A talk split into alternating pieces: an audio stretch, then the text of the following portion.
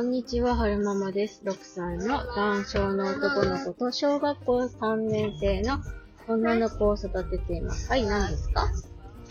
今日は2023年10月26日、えー、木曜日の朝撮ってます。さっきまで、えー、オーバーザさん聞いてたんですよね。あとその前に、あれあれ、なんだ、なんでしたっけ？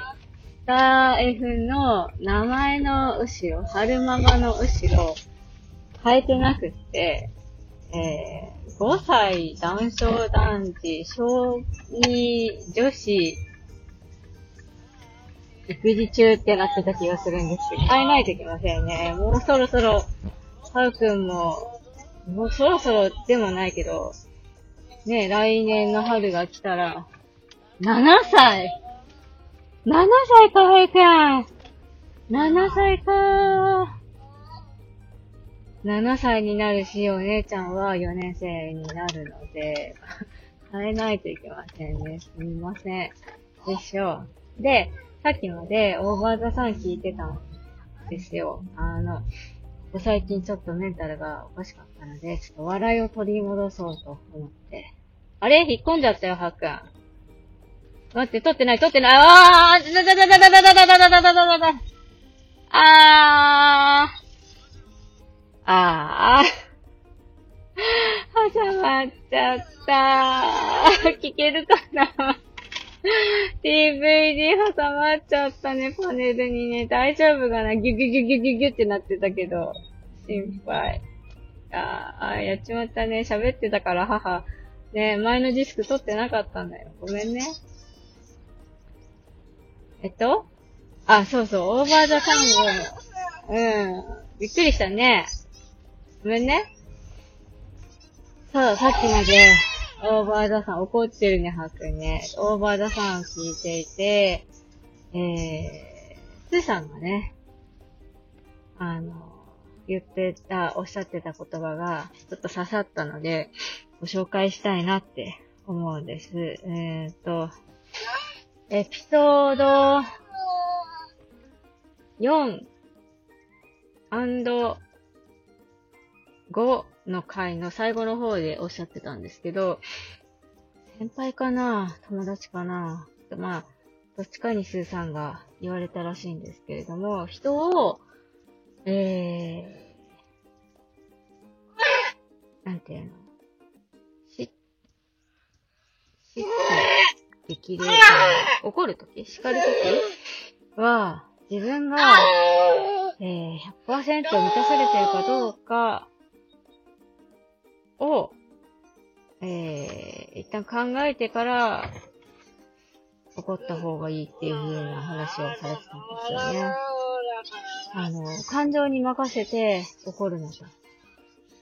えー、人それぞれ相手にとっても、えー、その日の状態、バックグラウンドが違うから体調が悪かったとか、え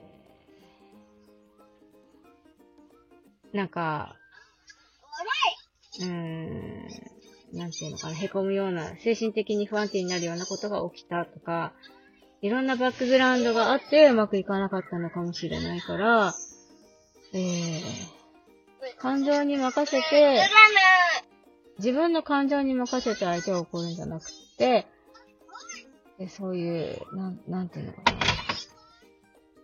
うーん、相手のミスが、ミスやし、ミスは失敗と同じか。ミスが、えー、自分が100%満たされてる状態でも、うん、自分でもそういうことになるかどうかっていうのを、えー、一旦自分の中で考えてから、叱るようにしなさいっていう風に言われたことがあったらしくて、ああ、なるほどなーって思いましたね。あの、なんだろうな。プラスのことは感情に任せてやってもいいと思うんですよ。